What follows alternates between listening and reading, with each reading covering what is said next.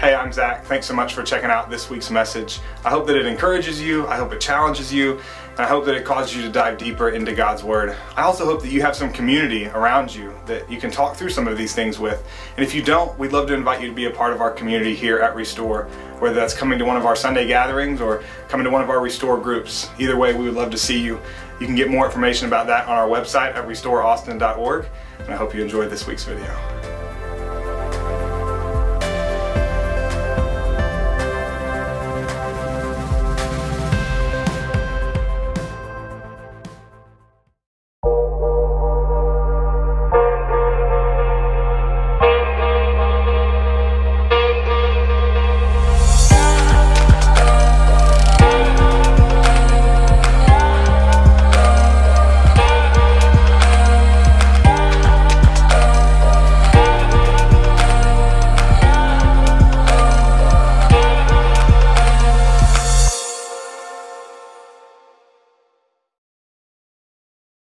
All right, it is week three in our Grace Awakening journey, and it is a big one.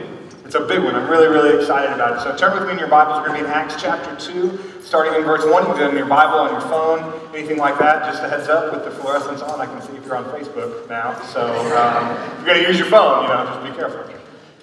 But as you turn there, I want to set the scene for us, okay? So in Acts, Jesus has just risen from the dead. He's just appeared to his disciples, and it's during these last moments with his disciples that he says these famous words from Acts 1 8 we talked about a couple weeks ago. He says, You will receive power when the Holy Spirit comes on you, and you will be my witnesses in Jerusalem and in all Judea and Samaria and to the very ends of the earth. These last words that Jesus speaks would be the last words that he speaks to them before he rises and ascends.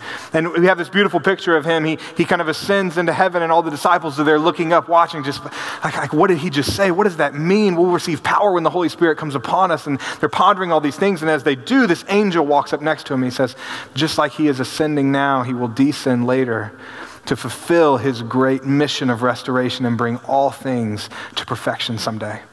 So now the disciples are just waiting not only for that day to come, but also for the day of the promised Holy Spirit, the day when Acts 1 8 would start to be fulfilled. So, what do they do as they wait? They pray. Led by Peter, the disciples get together with Mary, the mother of Jesus, and more than 100, it was 120 of them total in this house, in this room. They get together day after day, men and women, all different kinds, people that follow Jesus in this house together praying, waiting for the Holy Spirit to come. I imagine that they prayed with such fervor and anticipation because they knew something big was about to happen. The Holy Spirit was about to come down, and the church was going to begin. These were big days. But remember, Jesus has been promising the Holy Spirit for a while. Back in John 14, 16, he told his disciples, I will ask the Father, and he will give you another advocate to help you and be with you forever, the Spirit of truth. The world cannot accept him because it neither sees him nor knows him, but you know him, for he lives with you and will be in you. Did you catch that? Jesus told them, He lives with you now. The, the Spirit of God is among us now, Jesus says, but someday He will live in you. That's massive, that's big. And the disciples knew it. A short time later, that one day would arrive. As they were all gathered together praying in that room, it happens. Acts 2, verse 1. When the day of Pentecost came, they were all together in one place. Suddenly, a sound like the blowing of a violent wind came from heaven and filled the whole house where they were sitting. They saw what seemed to be tongues of fire that separated and came to rest on each of them. All of them were filled with the Holy Spirit and began to speak in other tongues as the Spirit enabled them. This is one of the most significant events in the history of the world.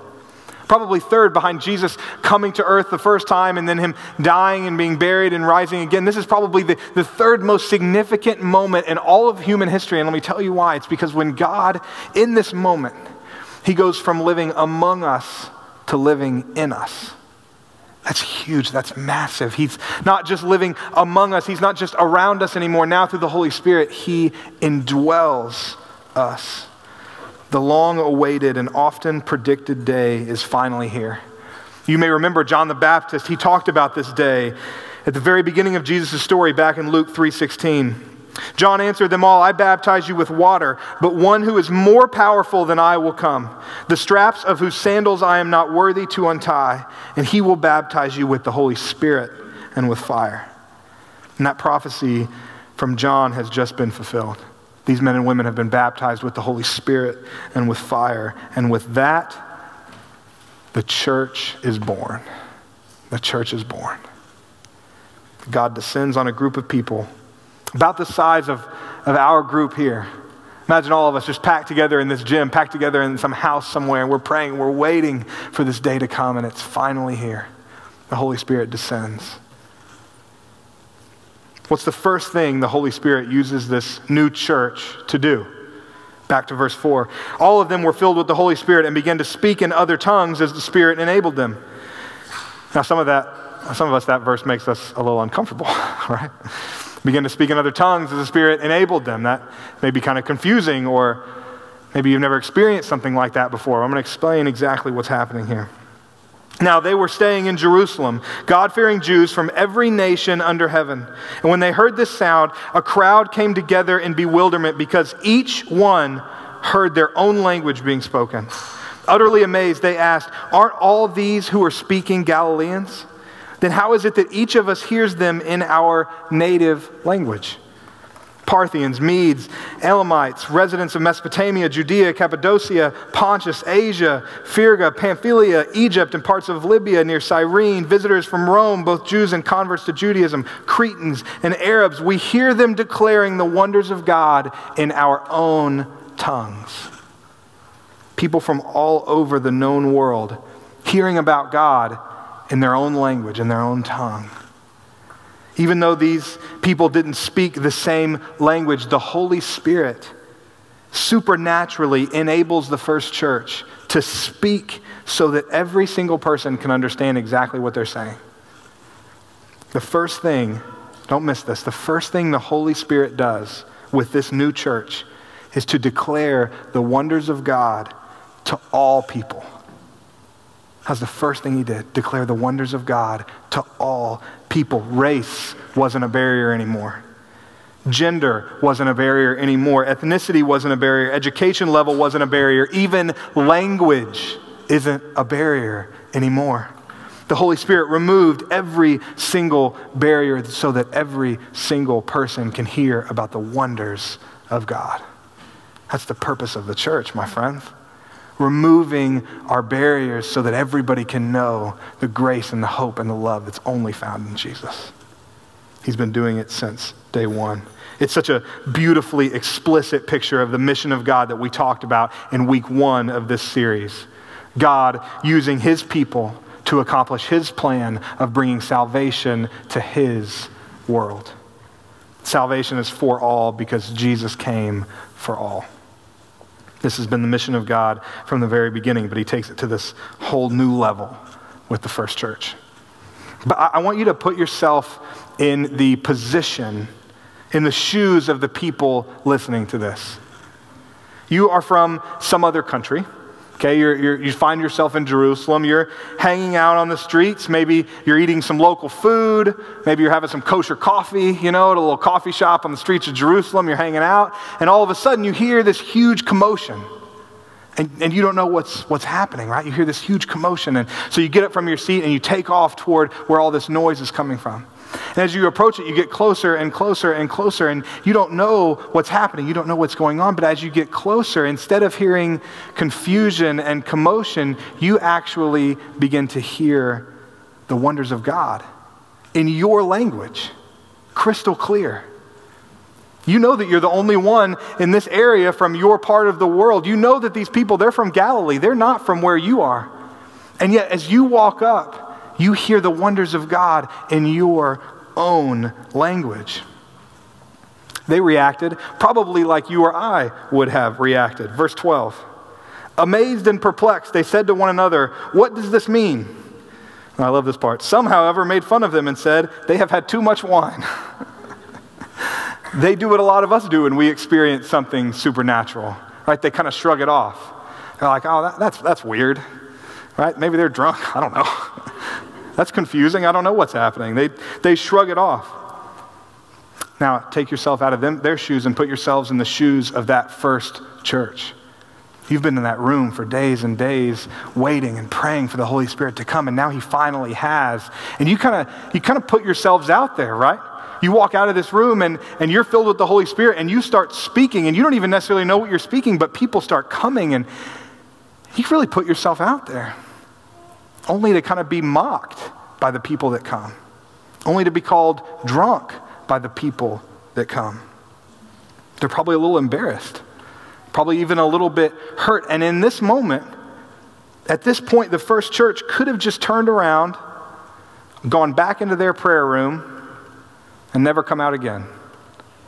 They're like, like fine, if, if you're going to act like this, I'm trying to tell you about Jesus. If you're going to act like this, I'm just going to go back. I'm not going to talk to you about it anymore. I don't want to risk the embarrassment or the hurt anymore. But man, thank God they didn't. That's not what they do at all. Listen to what they do in verse 14. Then Peter stood up with the eleven, raised his voice, and addressed the crowd Fellow Jews, and to all of you in Jerusalem, let me explain this to you. Listen carefully to what I say. These people are not drunk, as you suppose. It's only nine in the morning. oh, that's one of my favorite verses in all of Scripture. They're not drunk, it's 9 a.m. I, I, I adore Peter's response here, and let me tell you why. Because it teaches us a vitally important lesson that I think so many churches and Christians have missed. You see, people have been making fun of the church since literally moments after it came into being, right? Like the church happened, people are making fun of it. It's happening today. People make fun of the church all the time. I tell people I'm a pastor, they give me weird looks. It's been happening since the beginning of time. Verse 13 some made fun of them. They've had too much wine. They're just drunk. But how does Peter respond? He doesn't get mad. He doesn't claim persecution. Oh, I, am being attacked because of my faith. He doesn't go to Facebook and talk about how everyone's out to get him because he's a Christian. He makes a joke. Hey, they can't be drunk. It's 9 a.m. He laughs it off. Peter could have been a jerk. He could have picked up his ball, he could have gone home. He could have said, Fine, if you're going to act like that, I'm not going to tell you about Jesus. I'm just going to go sit back in my prayer room. But he doesn't. He makes a joke. And after that, Peter has their attention. He's earned the right to be heard by them at this point. You see, being a Christian doesn't give us the right to be heard by people. Just thinking that we know exactly what the truth is doesn't give us the right to be heard by people. We have to earn the right to be heard by people. And earning the right to tell someone about Jesus can be done in a variety of ways, but listen, it always starts with not being a jerk. Every time. It starts with that. It's that simple. You be kind to people. That's what it starts with. Now that Peter has their attention, here's what he says. Now remember, this is the, this is the very first church sermon ever in history. It's recorded right here. It's the very first gospel presentation ever, and it is so awesome. He starts by going right back into this prophecy about that day, about the day of Pentecost, the day of the Holy Spirit would come down from the book of Joel in the Old Testament, verse 16. This is what was spoken by the prophet Joel. In the last days, God says, I will pour out my spirit on all people.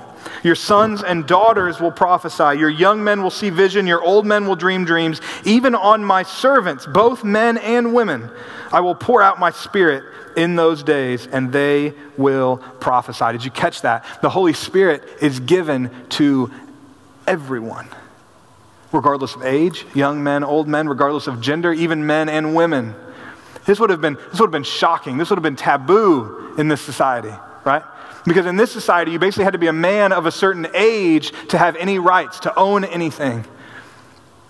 But Peter's saying, no, that's not how this society functions. It doesn't matter who you are or where you're from. It doesn't matter your age, your race, your gender. The Holy Spirit is for all. The Holy Spirit levels the playing field because the Holy Spirit isn't only given to certain ages or races or genders or lifestyles. The Holy Spirit doesn't care who you are or what you've done or where you're from. The Holy Spirit cares about one thing. That one thing is found in verse 21. but everyone who calls on the name of the Lord will be saved. Everyone who places their faith in Jesus is saved. Everyone who calls on the name of Jesus receives the Holy Spirit. It's that simple. But it's profound and it's countercultural, especially in the first century here. Now put yourself back in the crowd. Remember, you've heard this commotion, you've rushed over. When you got over there, you heard this crystal clear communication in your own language of the wonders of God. Now, this, this really funny guy named Peter has gotten up and made some jokes and then started talking about who Jesus is. He starts talking about a, a new civilization where anyone and everyone can be saved, where anyone and everyone can experience freedom, no matter who you are or what you've done. Now, if I'm in the crowd listening to this, I'm in, right? That sounds amazing. That sounds amazing. I just saw an incredible miracle and then heard about a society where there's equality, diversity, grace, hope, love, and salvation for all people. A place where everyone who calls on the name of the Lord will be saved. I'm in. It's a no brainer. All I would need to know is who is this Lord and how do I call on him? If everyone who calls on the name of the Lord will be saved, then who is this Lord and how do I call on him? I don't know if they said those questions out loud or Peter just knew what they were going to ask, but he goes right into it in verse 22. Fellow Israelites, listen to this. Jesus of Nazareth was a man accredited by God to you by miracles, wonders, and signs which God did among you through him. As you yourselves know, this man was handed over to you by God's deliberate plan and foreknowledge, and with you, and you, excuse me, with the help of lawless men, put him to death by nailing him to the cross. Quick pause here. I love Peter's wordplay in this text. Do you know who these lawless men are? They're the teachers of the law. These lawless men are actually the keepers of the law. They're the ones that were given the task of making sure that they fulfilled the Old Testament law and that everyone around them fulfilled the Old Testament law. They were the religious leaders, they were the Pharisees, they were the teachers, they were the priests. And yet, their hearts were so hardened by pride and by their own morality. They were so puffed up that they didn't realize that the law that they were tasked to fulfill was actually being fulfilled in their midst in the person of Jesus. And they got so threatened by him, so upset by who he was and all the things that he was saying, so scared that he was taking their power away that they murdered him. And these keepers of the law end up becoming the most lawless men of all because of their self righteousness. And it's at this point in the story, after Jesus dies, that it's kind of a, kind of a downer. Nobody knows what's going to happen next. But then we have the very best two word phrase in all the Bible. I've said this a bunch of times. The very best two word phrase in all the Bible, but God. Something terrible happens, but God. Verse 24 they had just killed Jesus, but God raised him from the dead, freeing him from the agony of death because it was impossible for death to keep its hold on him. God has raised this Jesus to life, and we are all witnesses of it. Exalted to the right hand of God, he has received from the Father the promised Holy Spirit and has poured out what you now see and hear. The earthly courts said Jesus was guilty and they put him to death, but the heavenly courts overruled. The highest court of all declares that Jesus is innocent and they make him alive again. God raises him from the dead, exalts him to the highest place. So, who does this make Jesus? Verse 36 Therefore, let all Israel be assured of this God has made this Jesus, whom you crucified, both Lord and Christ. God has made this Jesus, whom you crucified, both Lord and Christ. There's the answer to our first question. Who is this Lord? Peter says, You can be sure of this. Jesus is Lord. Peter answers the first question, and then they come right at him with the second question. Verse 37 When the people heard this, they were cut to the heart. And they said to Peter and the other apostles, Brothers, what shall we do? Okay, okay, we believe we're on board with Jesus being Lord, but how do we call on his name? Peter replied, Repent and be baptized, every one of you, in the name of Jesus Christ for the forgiveness of your sins, and you will receive the gift of the Holy Spirit. The promise is for you and your children, and for all who are far off, for all whom the Lord our God will call. Who is Lord? It's Jesus. How do you call on his name? You repent. We're going to finish up our time together this morning by really looking at this word repent. How many of you have heard this word before? Stick your hand up. So, most of us. I want uh, you to picture in your mind what you think about when you hear the word repent.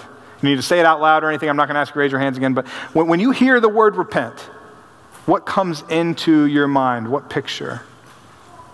So I'd love to go around and ask each of you to answer that question, but we don't have time for that. So I decided to ask Google what comes into its mind when it thinks about the word repent. So I type the word into Google, and here's what Google Images gives me. Here's the first one Void hell, repent, trust Jesus today. Here's the second one repent or else. Look at the artwork on the flames on the bottom there. Impressive. All right, here's the third one. That's a little cut off, but it says repentance is you turning from sinful ways to God's way. So, any of those images or any of those texts, is, is that similar to what comes into your mind when you think about the word repent? Me a little nod, a little, yeah. Is it similar? I tell you, it's, it's almost exactly what comes into my mind when I think of the word repent, some version of that. And I think that it started when I was a kid. I remember the first time I ever heard the word, I was in a Sunday school class. I was probably eight years old. And we were talking about how you come to salvation, how you, how you get saved, right? How you ask Jesus into your heart, all of those kinds of things. And I remember my Sunday school teacher drawing this huge U on the board. And she said, You have to repent. You have to turn. You have to make a U turn. You're going the wrong way, away from Jesus. You need to repent, make a U turn, and go back the right way toward Jesus. Leave all your sin behind and pursue Jesus. That's how you receive salvation.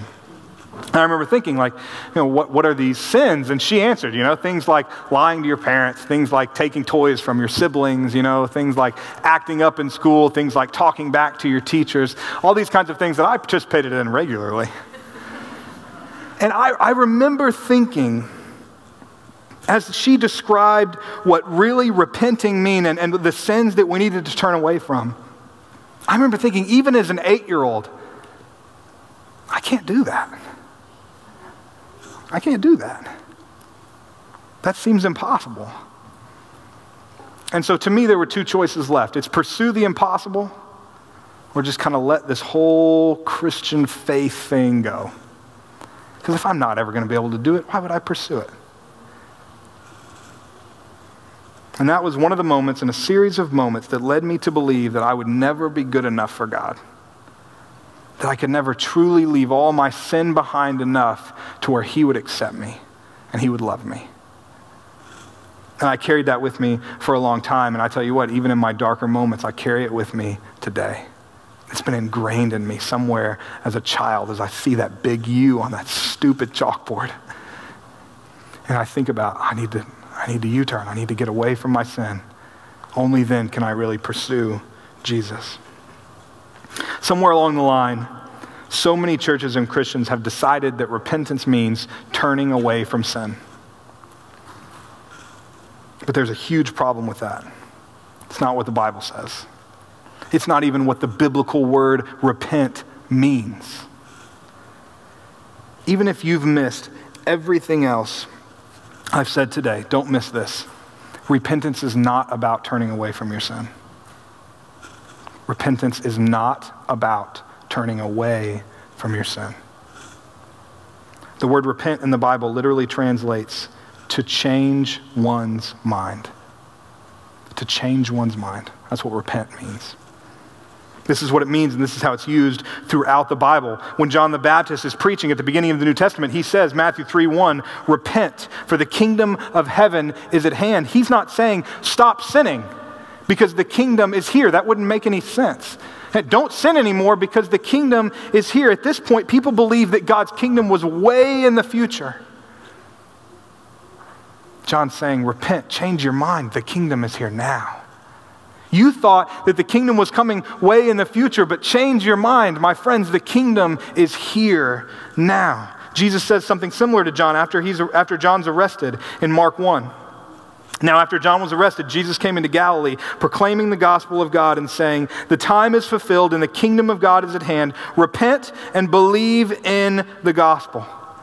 He urges the people listening to change their minds. Change your mind and believe in the gospel. He isn't saying stop sinning and start believing in the gospel. Those things aren't mutually exclusive, right? A lot of us sitting in this room believe in the gospel and we still sin, we still struggle. He's saying, change your mind. You see, the people he's talking to here believe that the only way for salvation was keeping all the laws, trusting in their own religion. He's saying, change your mind, trust in me. Change your mind, trust in the gospel, the good news about who I am. Change your mind, repent. Here in our text from Acts 2, Peter just finished reminding the people in the crowd what they thought about Jesus. They thought he was a liar. They thought he was dangerous, and so they killed him. They trusted in their religion, in their religious leaders, instead of trusting in Jesus. Peter is saying, No, don't, don't trust in religion. That's so empty. Trust in Jesus. He is Lord, He is Savior. Repent. Change your mind about who Jesus is. You thought that he was lying. You thought he wasn't God. You thought he wasn't Lord. You thought he wasn't Savior. But I am telling you, he is risen and he is. Change your mind. Peter does this throughout the book of Acts. He uses this word repent, but he's not the only one. In Acts 17, Paul says the same. Paul, we see him visiting this part of Athens, Greece, right? And he's in this area where there are all these statues and idols representing all these different gods and goddesses. And one of the altars even says, to an unknown God. And so Paul gets up before all of the people worshiping in this area, and he tells them that they don't have to put their faith in unknown or made up idols or statues anymore. And he tells them about Jesus. Then he calls them to repent. Verse 29, Acts 17. Therefore, since we are God's offspring, we should not think that the divine being is like gold or silver or stone. It's not a, it's not a made up thing, an image made by human design and skill. In the past, God overlooked such ignorance, but now He commands all people everywhere to repent. You used to think that these handmade statues and idols, these gold and silver things, were God, but they're not. I'm telling you who is. It's Jesus. Change your mind. Stop trusting in these things and start trusting in Jesus. Repent. Change your mind.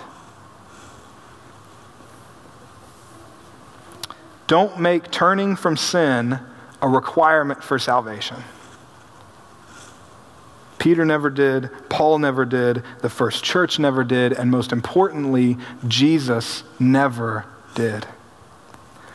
Turning from sin comes after salvation. We've flipped the order. And I'm telling you that the results of flipping the order of that have been catastrophic for the church because we have told an entire generation of people, probably generations upon generations of people, that they are not good enough for God's love. That they are not ever, ever going to be good enough for God's love until they get rid of all the stuff in their lives. And whoever decides what all that sin is and what it means, that they can just get rid of all of it and conform to some moral standard that we put on them, then finally they'll be good enough for God's love. It's killing us, it's killing our churches. We don't clean up and then come to Jesus. We come to Jesus and he cleans us up. You don't you turn from all your sin and fix yourself up and leave all of it behind so that finally you can be good enough to be wrapped in the arms of Christ. He wraps you in his arms in the deepest, darkest moments of our lives. We just sang about it. He's not afraid to enter into those places and give you mercy and grace. That is the whole story. That's the whole story of the gospel. That's it.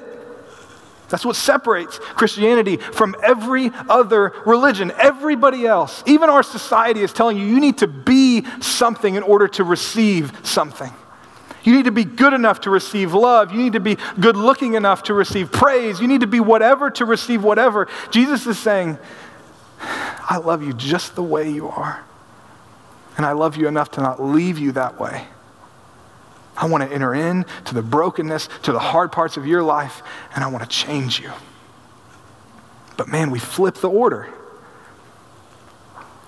Because we've made repent Somehow we've taken that word and we've made it something that it never was meant to be. We've literally changed the definition of a biblical word. That's bad, guys. That's really bad. It's in there. It means to change your mind. And we've said, no, it means turning from sin. So you better be good enough for Jesus. That's bad news. It's bad news that you have to fix yourself to be good enough for Jesus. But I tell you what's good news Romans 10 9. If you declare with your mouth Jesus is Lord and you believe in your heart that God raised him from the dead, you will be saved. It doesn't say if you declare with your mouth, believe in your heart, and stop sinning, you will be saved.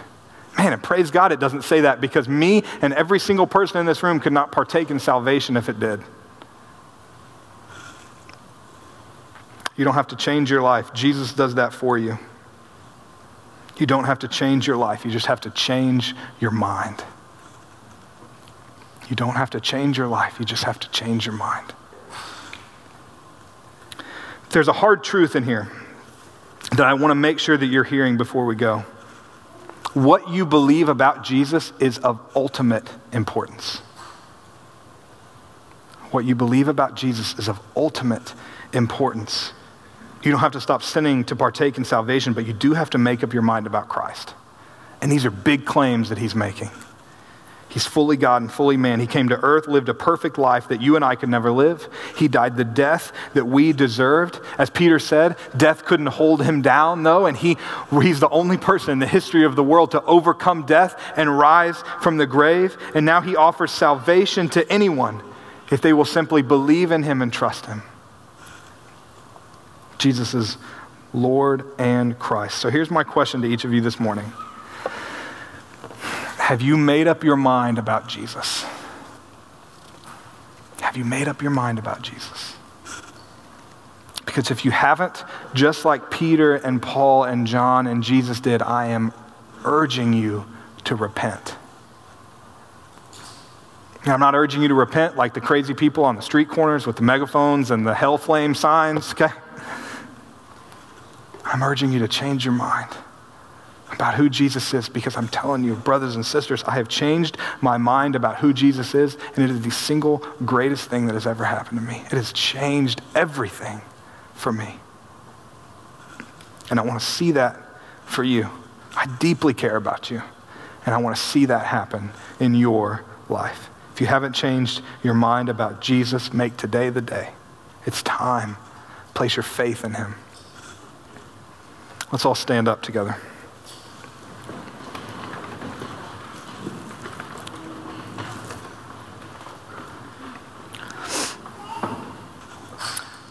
I'm going to pray a short, kind of Romans 10 9 kind of a prayer for us this morning. And if this is a morning where you want to change your mind about Jesus, I'm going to invite you to just pray it in your heart, in your mind, right after me. Let's pray. God, thank you that you have made Jesus both Lord and Christ. Thank you that He is God, that He is our Savior. Jesus, I change my mind about you. Jesus, I believe you are who you say you are. Jesus, I want to stop trusting in temporal things and I want to start trusting in you. Jesus, I repent. Jesus, I declare with my mouth that you are Lord. Jesus, I believe in your heart that you were raised from the dead. Save me. Send your Holy Spirit to live inside of me. I want to experience you. It's in Jesus' name I pray. Amen.